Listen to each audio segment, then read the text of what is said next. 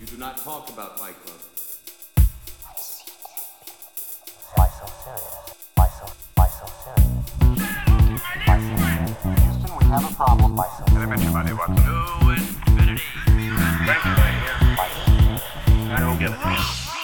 Fala, meus caríssimos ouvintes, estamos aqui mais uma semana árdua lutando contra o coronavírus. Eu sou o Lucas Toffoli. Eu sou o coronavírus. Não, mentira, eu sou o Victor Bussolini mesmo.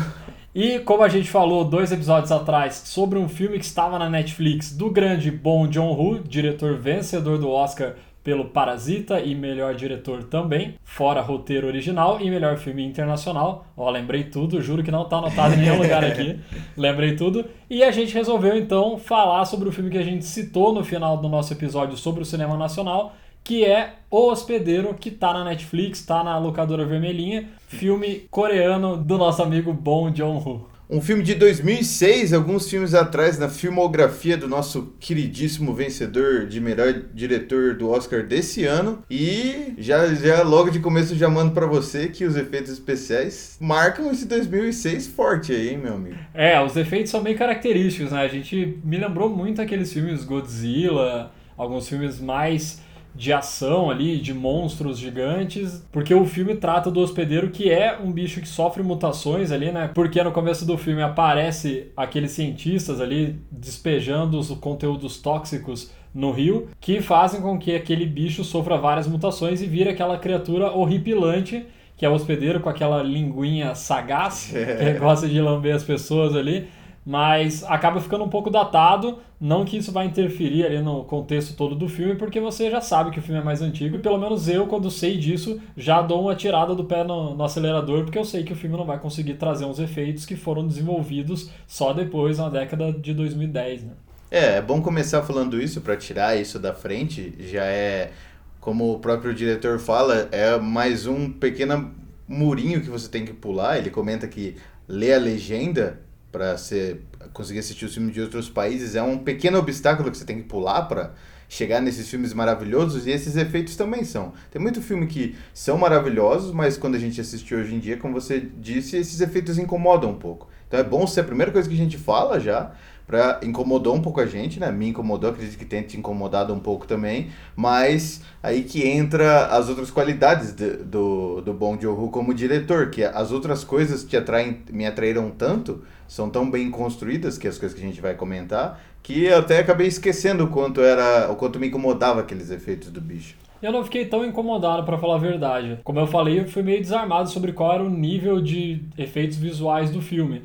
E bom você comentar isso, que as pessoas às vezes ficam muito fixadas nisso e acabam perdendo a história. Um filme que eu tenho altas discussões é a trilogia do Matrix, que todo mundo fala, cara, é extremamente datado. Realmente eu assisti de novo há pouco tempo e é bem datado, os efeitos especiais são bem datados, mas isso não tira como a história foi construída e como ela é contada. Eu ainda acho que a ideia foi muito genial, muito à frente do tempo. Tenho muito medo do Matrix 4, lógico, absurdamente. Do mesmo jeito que qualquer sequência que você vê como caça-níquel, você já começa a dar um negócio ruim dentro. Pra que mexer nisso, né, cara? Pra que, cara? Pra que? O 3 já é super controverso, né? Tem muita gente que odeia. Eu gosto até. Eu gosto. Não tenho muitas críticas, mas a galera já não gosta muito, e aí vão vir com o 4... Mas deixa isso para outro episódio, porque com certeza a gente vai assistir esse 4 e vai comentar aqui. Mas voltando, eu acho que isso não pode tirar o peso da história. E você pontuou muito bem já, Victor.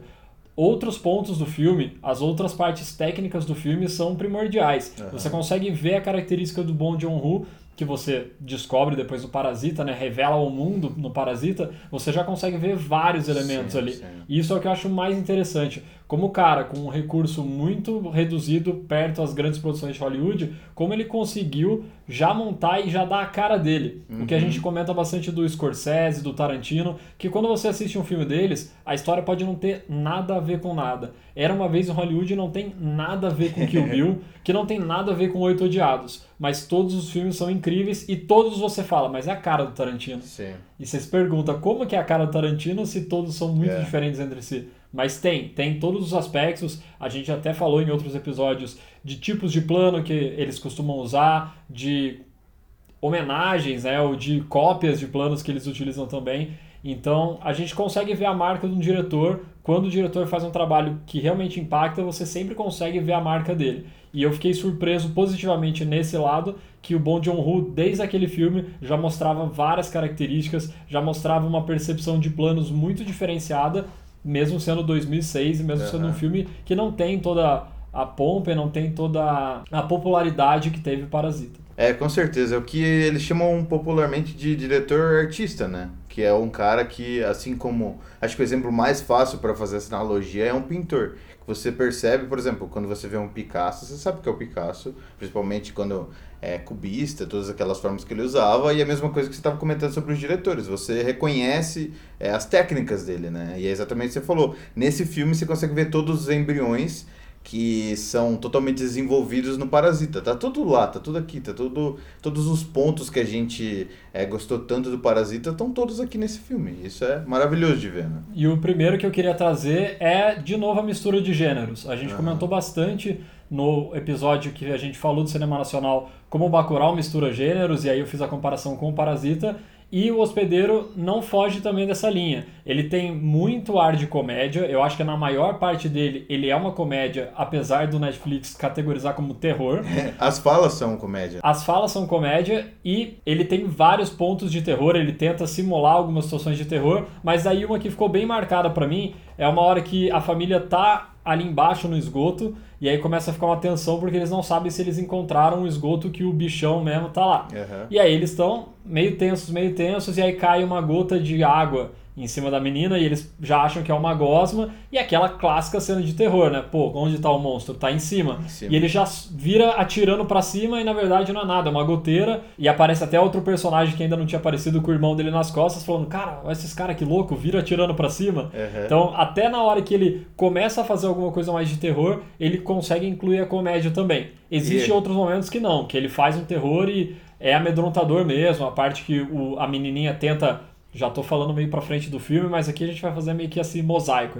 Quando ela corre pra pisar nas costas dele e pegar a trouxinha de roupas que ela fez, né? Aquela trança de roupas, e ele segura ela. É terrorizante aquela cena. Depois ela parada no chão, a aranha subindo na perna dela, toda aquela tensão. E quando ela grita e corre o monstro virando, aquilo tudo foi um terror absurdo. Extremamente terror. E nessa hora ele foi muito bem em não trazer pro lado cômico, porque aquela cena pedia aquela dramaticidade, até pelo final do filme, né? O que ia levar aquela cena precisava ser um terror de verdade. Construção, né? Até as características dos personagens também quebram um pouco o padrão de filme de terror, que na maioria das vezes ou eles são... corajosos de enfrentar os monstros, ou eles são, sei lá, são caras do exército que são fortes, igual aquele primeiro cara que luta com bicho logo que ele ataca. Aquele é o padrão de personagem de filme de terror.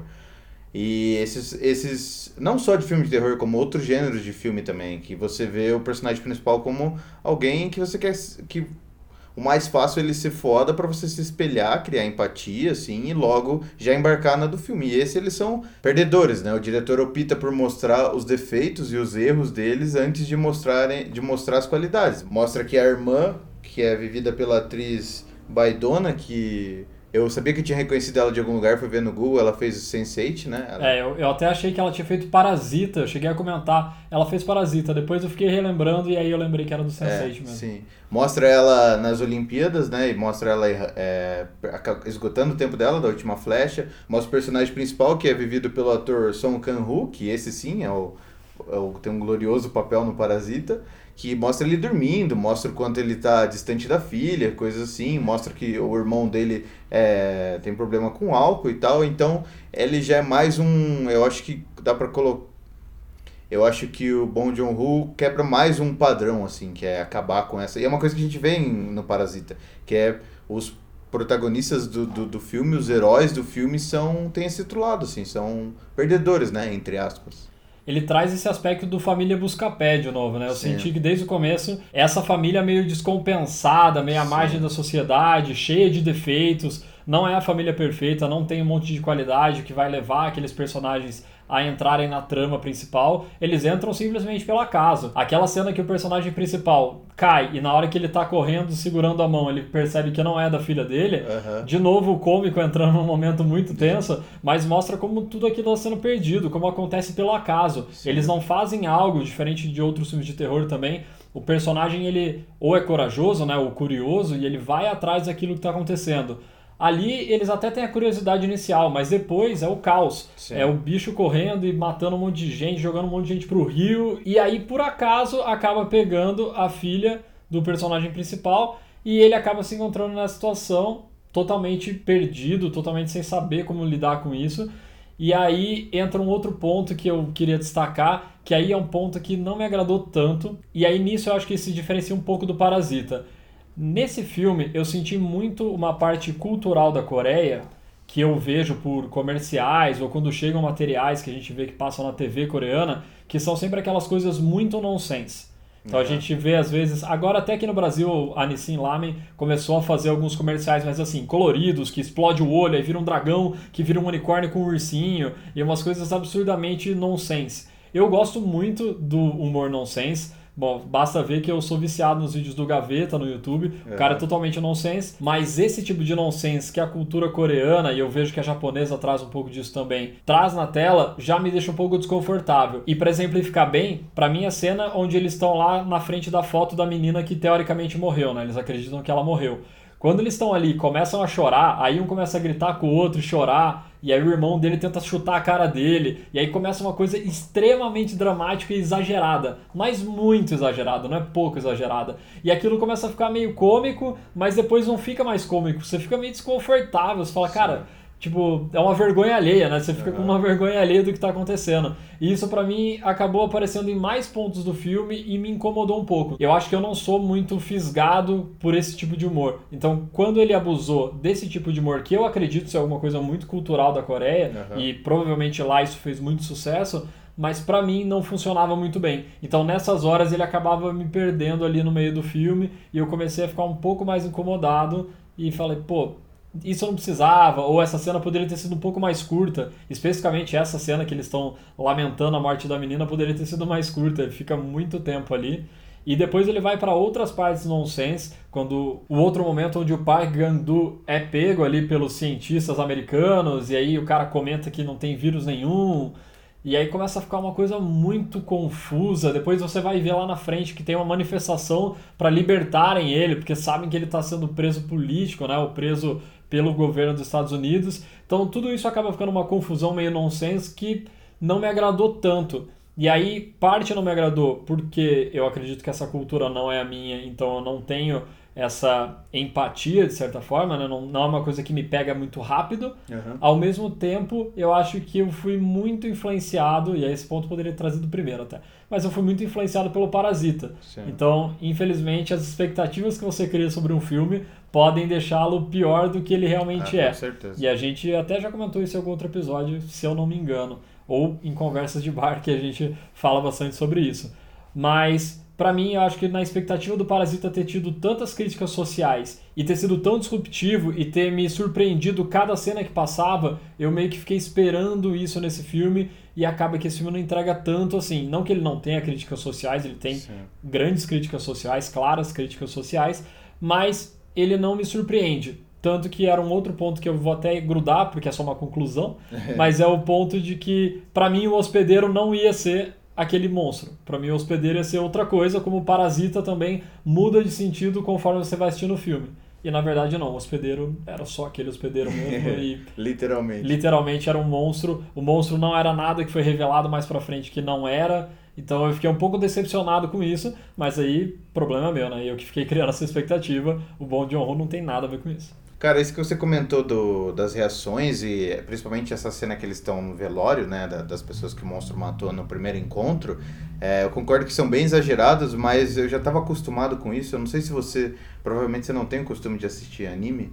Não muito, a não ser Dragon Ball, essas coisas mais clássicas e mais disseminadas aqui no Ocidente, mas o resto Entendi. Não. Eu tava acostumado, porque parece... É um negócio, como você disse, bem cultural, assim. As reações são bem exageradas mesmo. Eu não sei se eles fazem isso só nos entretenimentos, nos filmes e nos animes, mas do que eu consumo deles, realmente tudo é bem assim. Principalmente, muito mais nos animes. Fazia tempo que eu não via em filme, assim. Não que eu seja o maior assistidor de filme do Oriente. Apesar de estar fazendo o desafio de assistir 365 filmes em um ano. 366 nesse ano. Ganhou um de bônus. Ganhou um de bônus. Falando nisso, eu tô 30 filmes atrasados, mas tudo bem. Tá bem tranquilo no cronograma. Vou chegar lá ainda. E é uma coisa que eu estava acostumado, então não me incomodou muito. E eu achei interessante também, nessa cena, como ele enfiou um monte de repórter, um monte de fotógrafo tirando foto, filmando eles, muito provavelmente para os jornais e para as televisões. E, como você disse, tem críticas sociais nesse filme, mas a diferença do Parasita é que eu acho que o Parasita é uma crítica social por inteiro. Não tem crítica social aqui e ali. Ele é inteiro uma crítica social. É um pacote completo. E esse eu acho que ele só foi dando umas pinceladas, tá ligado? E eu acho que isso é exatamente o que a gente tava comentando de como você consegue ver as coisas do Bong Joon-ho que tornaram o Parasita tão grande, embrionadas aqui. Nem se existe a palavra embrionadas. Embrionadas aqui. Então, você vê as críticas sociais, por exemplo, enquanto o governo americano se intromete durante o filme inteiro, e depois a gente descobre que o vírus era invenção deles e não tinha nada a ver com nada. E os protestos também, o quanto o governo da Coreia quer colocar aquela solução americana, que é aquele pó amarelo para matar tudo que é biológico ali em volta, e tem todos os protestos da população da Coreia não querendo aquela solução. Você vê até as camisetas e os posters, que foi o que você comentou, pedindo a liberdade do Park Geun-do, e só que só vai até isso, né? Não tem mais críticas sociais que essas. Tem uma coisa que eu achei engraçada, a coincidência. É engraçado e assustador a coincidência de a gente estar passando pelo coronavírus e ler nos outros países, por exemplo, a Itália, como que está a situação dos hospitais, com muita gente procurando atendimento e tal, e o quanto isso acontece nesse filme também. O quanto esse acidente acarreta uma desestabilidade de tudo, né? As notícias só começam a falar disso, o hospital está lotado de gente, e talvez aí tenha mais uma crítica social, mas em conclusão, não tem aquela gigantesca igual é o Parasita.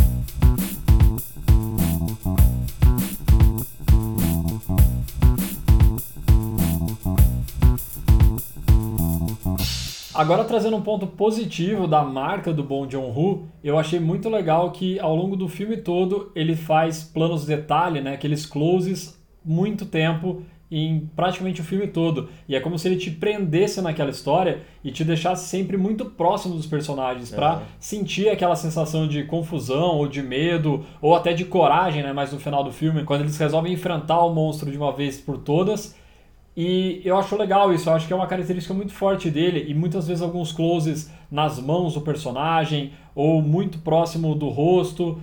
Quando eles estão conversando também, né, o famoso over the shoulder, que é quando você consegue ver a parte do ombro de uma pessoa e o rosto da outra, né, essas trocas sempre muito próximas. Eu, pelo menos, tive essa percepção de que ele utiliza planos mais próximos que o normal, do que a gente está acostumado a ver em outros tipos de filme e em filmes de outros diretores. E isso te deixa um pouco mais intenso ali na história. E além disso, a dinâmica da história. Assim como o Parasita tem uma edição bem rápida, que não te deixa respirar muito bem, ele é um pouco mais lento que o Parasita, mas ele também tem uma dinâmica bem rápida. Você não sente o filme passar, você não sente ele ficar meio arrastado. As coisas vão acontecendo sequencialmente de uma forma bem rápida e meio que você não tem nem tempo direito para digerir o que acabou de acontecer, porque já está acontecendo alguma nova história. Então, quando parece que está todo mundo morrendo, que o irmão alcoólatra cai, e aí a menina do arco e flecha também cai ali num vão, e aí parece que todo mundo vai morrer e aquilo vai acabar daquele jeito, e aos poucos você já vê que um não morreu, daí depois volta no outro que também só estava desacordado.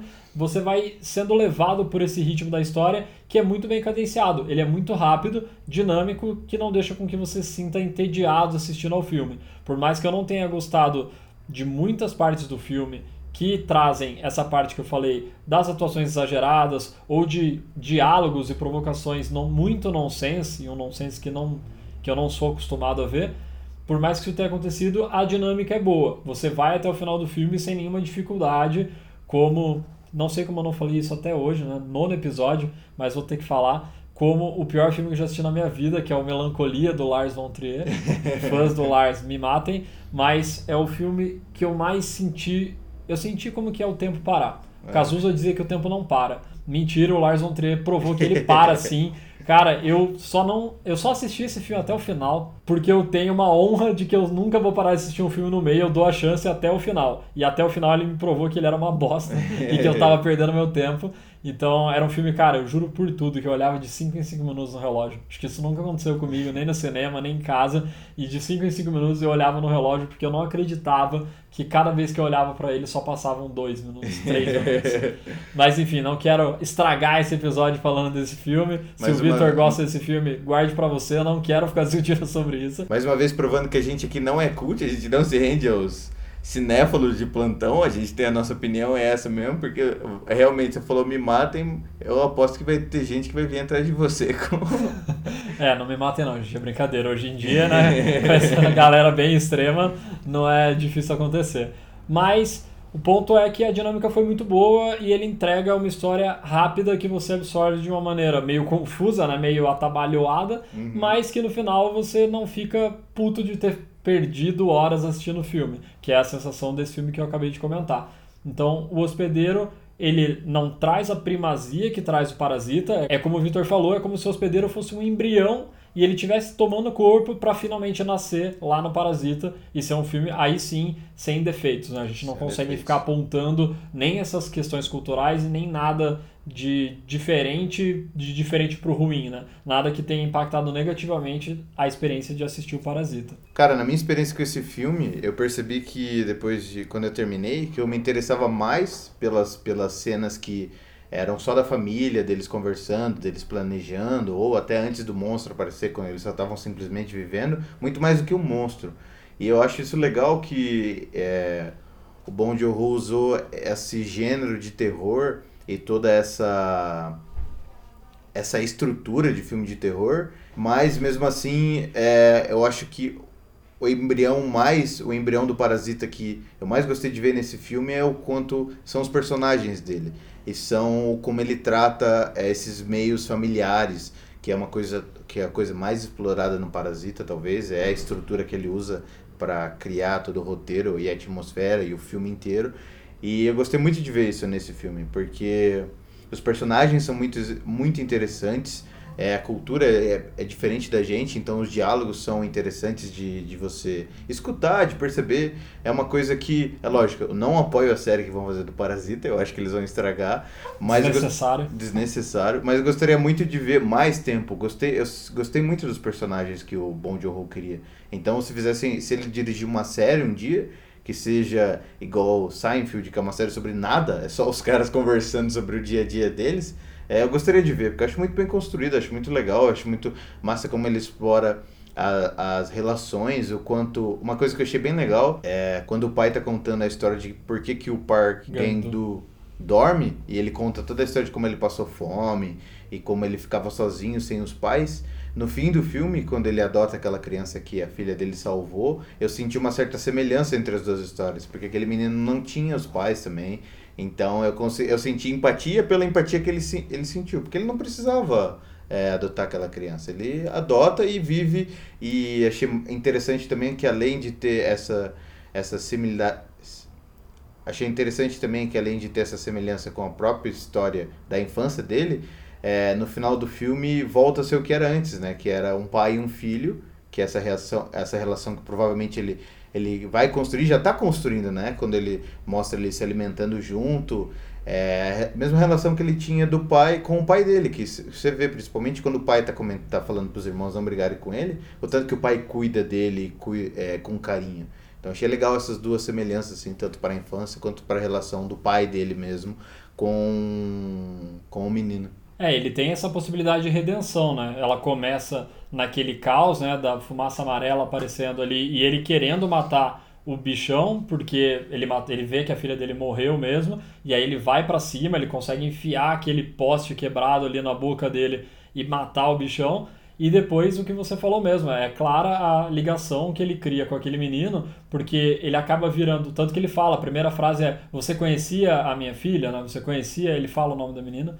mas eu só conhecia minha filha. E aí ele adota esse menino e acaba realmente fazendo uma relação como o pai dele tinha com ele, de zelo, de cuidado, de viverem juntos ali naquela lojinha. E outra coisa que é muito legal, né? Que é, ele continua à beira do rio, à margem do rio, porque caso alguma coisa aconteça de novo, ele tá lá pra Sim. observar e pra ser o primeiro a reagir. Então ele sai de um covarde que só dorme pra ser realmente um pai de família, um cara que vai educar alguém, um cara que vai trazer mais coisas positivas, né? Que vai ser uma pessoa mais ativa. Não que ele não era uma pessoa positiva, mas ele era o cara sonolento que só ficava largado ali e meio avoado. Agora ele passa a ser um cara responsável que consegue passar pro menino que praticamente virou o filho dele a mesma coisa que o pai dele, quando mais velho, conseguiu passar para ele. E uma coisa muito simbólica nessa cena, que acho que dá para ligar com as outras coisas que a gente comentou sobre as críticas sociais e o enredo por trás da história da família, é que eles estão passando um noticiário atrás na TV, bem nessa cena final, que é quando eles estão jantando, e ele desliga a TV. A gente, como telespectador, quer ver o que está passando na notícia, porque eles estão falando sobre as investigações do vírus, né? Tem passado toda essa crise do monstro e tal, mataria o monstro, e eles vão concluir, falar o porquê que o vírus nunca existiu e tal, e eles desligam a televisão. E outra coisa que dá para comparar isso também, o fato da gente ver que os manifestantes estão com camiseta, estão com pôster sobre o Park Geun-do, e ele não tá nem aí. Ele nunca, não aparece ele comentando isso, não aparece ele vendo isso, ele não faz um comentário sobre isso, ele inclusive desliga a TV, ele realmente não tá nem aí. Porque é uma coisa muito parecida com o Joker também, cara, porque mostra um cara que a sociedade nunca deu voz, sempre ignorou, e a hora que ele percebe isso, ele usa isso a favor dele. Claro, o Joker de uma forma, e o quanto o Park Geun-do não liga pra isso. Então eu vejo essa semelhança, mas que os personagens decidiram tomar decisões diferentes, sabe? E não sei se é a intenção do Bong Joon-ho nesse filme, mas esse ponto que você está falando também traz como, às vezes, a militância, né? Ou as pessoas quererem levar alguma coisa tão à frente, tão adiante, acima de tudo e acima de todos, né? Talvez uma referência. Como isso, na verdade, pode ter sido levado só para lacrar, entre aspas, né? Como eu quero levar aquilo só para criar uma polêmica, para causar, para levantar a bandeira pela causa que eu estou lutando. E quando, na verdade, o símbolo dessa revolução toda não estava nem aí. Sim. Ele estava na história fechada dele, simplesmente ele queria salvar a filha dele. Independente se ele era um pai ausente, se ele era voado, no final não, né? Desde o momento que ela some, o único foco dele é: eu preciso encontrar minha filha. Mesmo quando os caras estão furando a cabeça dele lá para fazer as investigações do suposto vírus, ele continua repetindo: ela tá na ponte e tal, eu preciso ir até lá, eu preciso ir até lá. Então é bem legal esse foco que ele tem e como as pessoas utilizam só do fato dele estar sendo prisioneiro ou só do fato de ter o símbolo dele, a imagem dele, como as pessoas acabam distorcendo isso de certa forma para trazer isso para a luta delas e para conseguir protestar e ir contra o governo dos Estados Unidos que está tomando ali as ações na Coreia.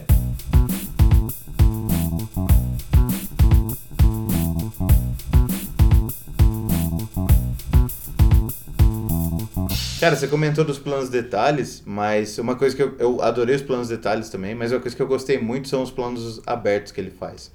Principalmente, desde o primeiro plano eu já gostei, que são os dois médicos lá, tem uma simetria muito massa, e é muito, muito bonito aquele plano. Mas daí depois desse, todos os planos que são em volta do rio são muito bonitos. Os dois pescadores lá, quando ele está...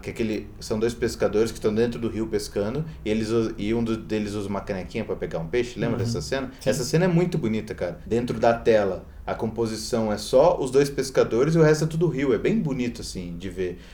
Os outros planos... Um outro plano que eu lembro também, que eu achei muito bonito, é quando o Park Geun-do finalmente chega embaixo da ponte, depois de fugir. Aquele laboratório meio clandestino, que quando ele sai... Porque todo mundo achava que era no hospital, mas quando ele sai tem o pessoal do exército americano fazendo um churrasco na frente do lugar. Sim. Que é uma coisa que também não tem explicação, né? Não, nenhuma. E ele consegue escapar dali tranquilamente. Tranquilamente. É a cena que ele tá embaixo da ponte, que ele finalmente chega embaixo da ponte e ele fica de frente com vários pilares, assim. A composição na tela é muito bonita também. É só ele bem pequenininho e todos aqueles pilares na frente dele. Achei que foram dois planos bem bonitos que quando o plano é bonito a gente fala que parece uma pintura, né, cara? E achei que esses dois foram os que mais me marcaram, assim, como pinturas mesmo.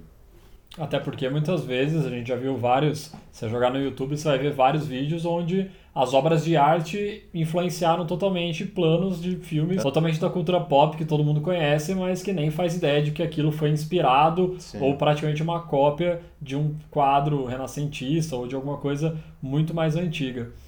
Falando sobre isso, vale a pena pesquisar. As referências do Farol são muito massa. As referências que o diretor usou de planos pro Farol, tem uma mais da hora que a outra. Tem uma que, cara, você não acredita que é uma pintura. Sabe aquela cena totalmente nonsense que... Tudo bem, eu vou desviar o assunto, mas a gente tá falando de nonsense. Eu ia falar isso agora, ele vai desviar o assunto totalmente, mas como a gente falou que é nonsense, ele pode. Tá permitido no episódio. Aquela cena nada a ver com nada que... Quando o William Dafoe tá pelado na frente do Robert Pattinson e ele... Os olhos dele imitam um farol, assim, com uma luz enorme na cara do Robert Pattinson. Aquilo é um quadro, mano. Aquele plano é um quadro que o diretor usou de referência. É esse tipo de coisa que a gente tá falando. Você nem imagina. E, às vezes, tem vários vídeos de comparações entre obras de arte e planos de filme que vale a pena procurar na internet. Esse é um dos que eu mais falei, mano, não é possível que exista um quadro que é literalmente isso e o cara deu um jeito de enfiar no filme dele. Um cara pelado na frente do outro com um farol saindo do olho dele. É inacreditável a capacidade e a criatividade desses diretores hollywoodianos ou não, né? Já estamos falando aqui de um que não é hollywoodiano. E falando em quadro, pra mim, uma cena que merecia um quadro, e aí sim eu tenho que contar uma cena que eu ri muito, é quase no final, quando o bichão tá lá sendo atacado por todo mundo, a família se reuniu, e aí o irmão que é alcoólatra tá com um coquetel molotov na mão. Cara, se tinha alguma coisa que eu não esperava nunca, é que na hora que ele fosse jogar aquela merda, a musiquinha vem a trilha sonora, vem o plano, o monstrão fica mais em câmera lenta, e ele pá, pega o coquetel molotov. Cara, a última coisa que você espera é que o cara, na hora que ele vai jogar o último que tá na mão dele, aquilo escorrega e cai pra trás dele. É bizonha a cena, mas nesse ponto é bizonha de muito engraçado. Sim. Eu realmente comecei a rir muito, falei, cara, eu não acredito.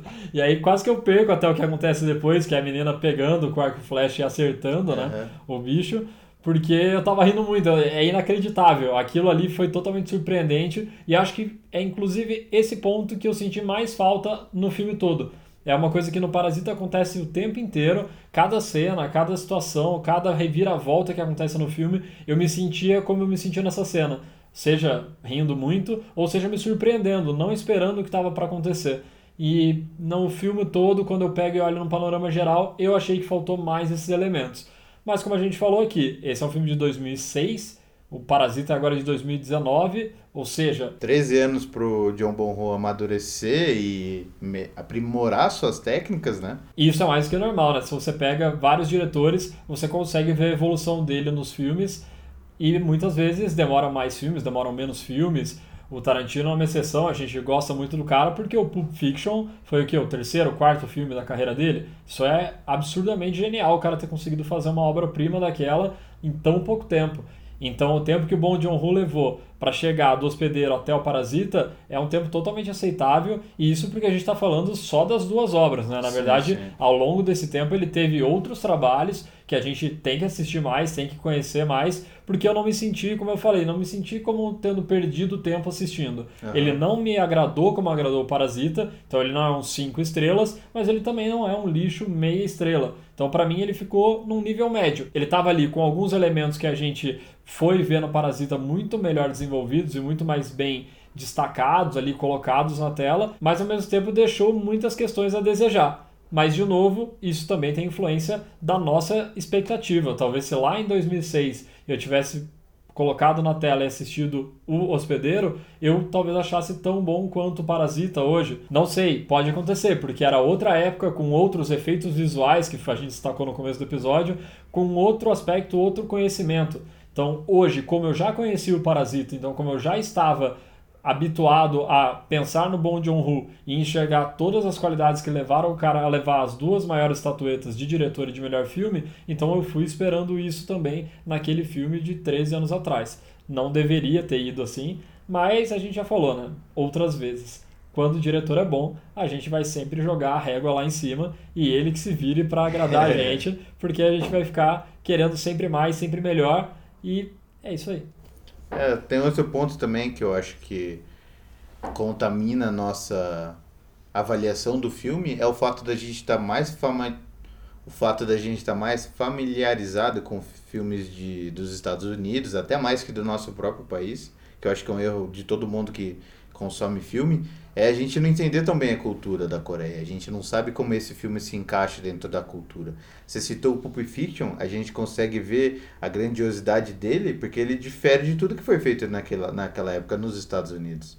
Só que porque a gente conhece os filmes, né? A gente vê a maioria dos filmes da década de 90 e no começo de 2000, são os filmes que nossa geração mais assiste, né? Então, acho que isso também é uma coisa que vai atrapalhar a nossa avaliação. A gente não sabe o que estava sendo feito na Coreia durante nem antes, e a gente conhece que foi feito depois só. Então, é a nossa ponte de referência. Por isso que a gente fala tanto de Parasita nesse episódio. Mas isso, acredito que seja um erro que o Bong Joon-ho seja a primeira porta e a primeira ponte para levar a gente a arrumar isso, melhorar isso, assistir mais filmes de outros países. É até gostoso ver filmes de outros países e de outras culturas, porque eles são totalmente diferentes, né? E eu lembro que teve um filme que é argentino, que é O Segredo dos Seus Olhos, não sei se você chegou a assistir, eu não lembro agora se é Lo Segredo de Tus Olhos, não lembro qual que é o nome original, mas ele é um filme argentino que é do Ricardo Darín, que é um cara bem conhecido até em Hollywood, ele fez alguns filmes, inclusive fez esses famosos remakes de pegar um filme muito bom e tentar fazer igual estão querendo fazer a série do Parasita. Existe esse filme O Segredo dos Seus Olhos na versão americana. Cara, não deveriam ter feito. A versão argentina é muito melhor. O Ricardo Darín é o mestre do cinema ali na Argentina, até onde eu tenho conhecimento, né? Pode ser que ele não seja, mas se ele chegou até aqui, né? Se eu, 10 anos atrás, cheguei a assistir um filme dele, é porque o cara tem uma expressividade e conseguiu alcançar públicos diversos, né? Inclusive um filme que todo mundo fala muito bem, até hoje eu não assisti, meu pai, se estiver ouvindo, vai me matar, porque na época eu lembro que ele falou, não perca esse filme, lá no cinema, que é o Relatos Selvagens. Meu Deus. Que o Ricardo Darín atua como um papel principal, se eu não me engano, porque eu não assisti o filme. Você não faz ideia do que é Relatos Selvagens. Pra você ter feito esse comentário de que ele é o protagonista, cara, você vai ter uma boa experiência. Pra você ver como eu não sei nada desse filme, mas sei que o Ricardo Darín faz. Agora, eu nem sei se ele é o ator que fez O Segredo dos Seus Olhos, apenas o ator, ou se ele também foi roteirista, diretor, produtor, qualquer outra função nesse set. Mas de qualquer forma, fica a dica, assistam O Segredo dos Seus Olhos. Ele é antigo, mas do que eu tenho de memória da história, é muito legal. E fica a dica também para você e para todo mundo que tá ouvindo e não assistiu Relatos Selvagens. É incrível, mano. Vale a pena ver. Você vê que o legal é que eu indico muitos filmes bons porque eu assisti, mas eu indico vários filmes bons que eu não assisti. Olha só. Já, se você ficar anotando aí, pode fazer 2 listas. Uhum. As que eu já assisti, estou recomendando, e as que eu não assisti, mas estou recomendando porque alguém falou, e se eu estou replicando é porque eu acredito na pessoa que falou. Então pode ir sem medo. Relatos Selvagens aí tá na lista aí que o Victor acaba de comunicar, que é um filme excelente. Excelente.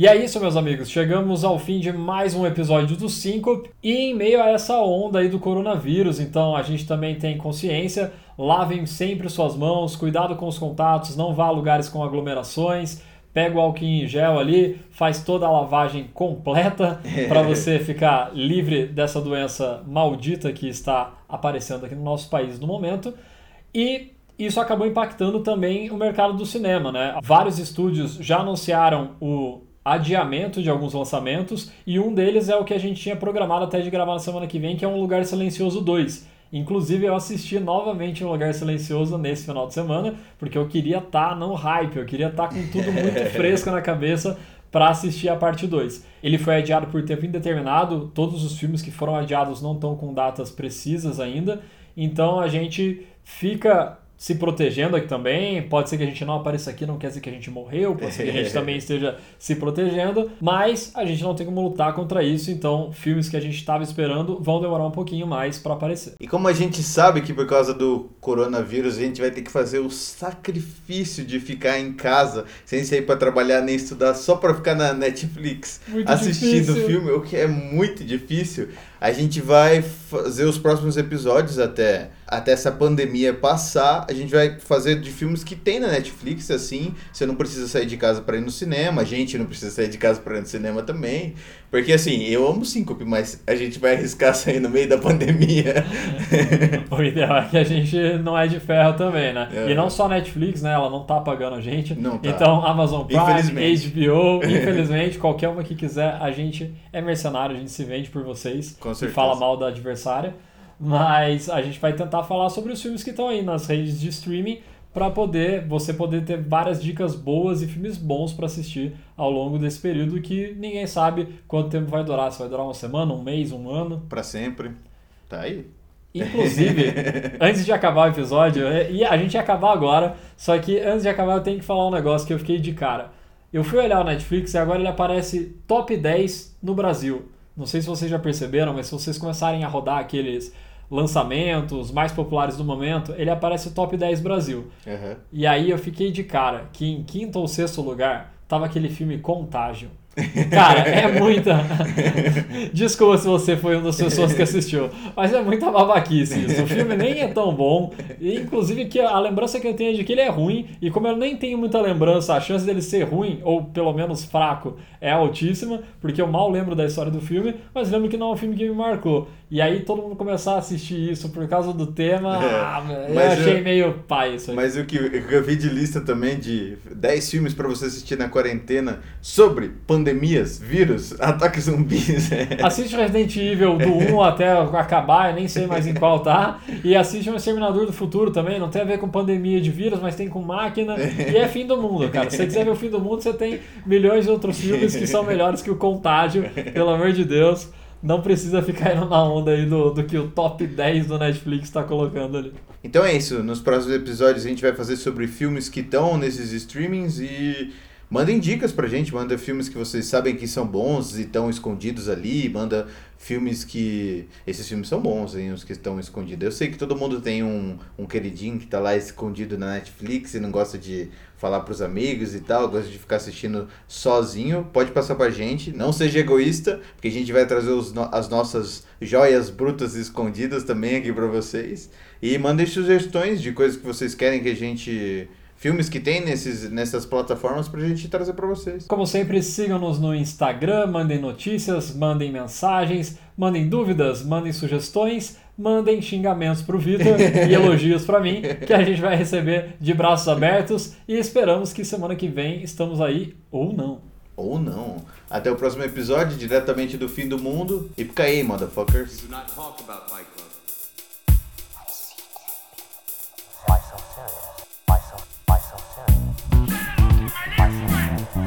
Have a problem myself. And I bet you money what to do with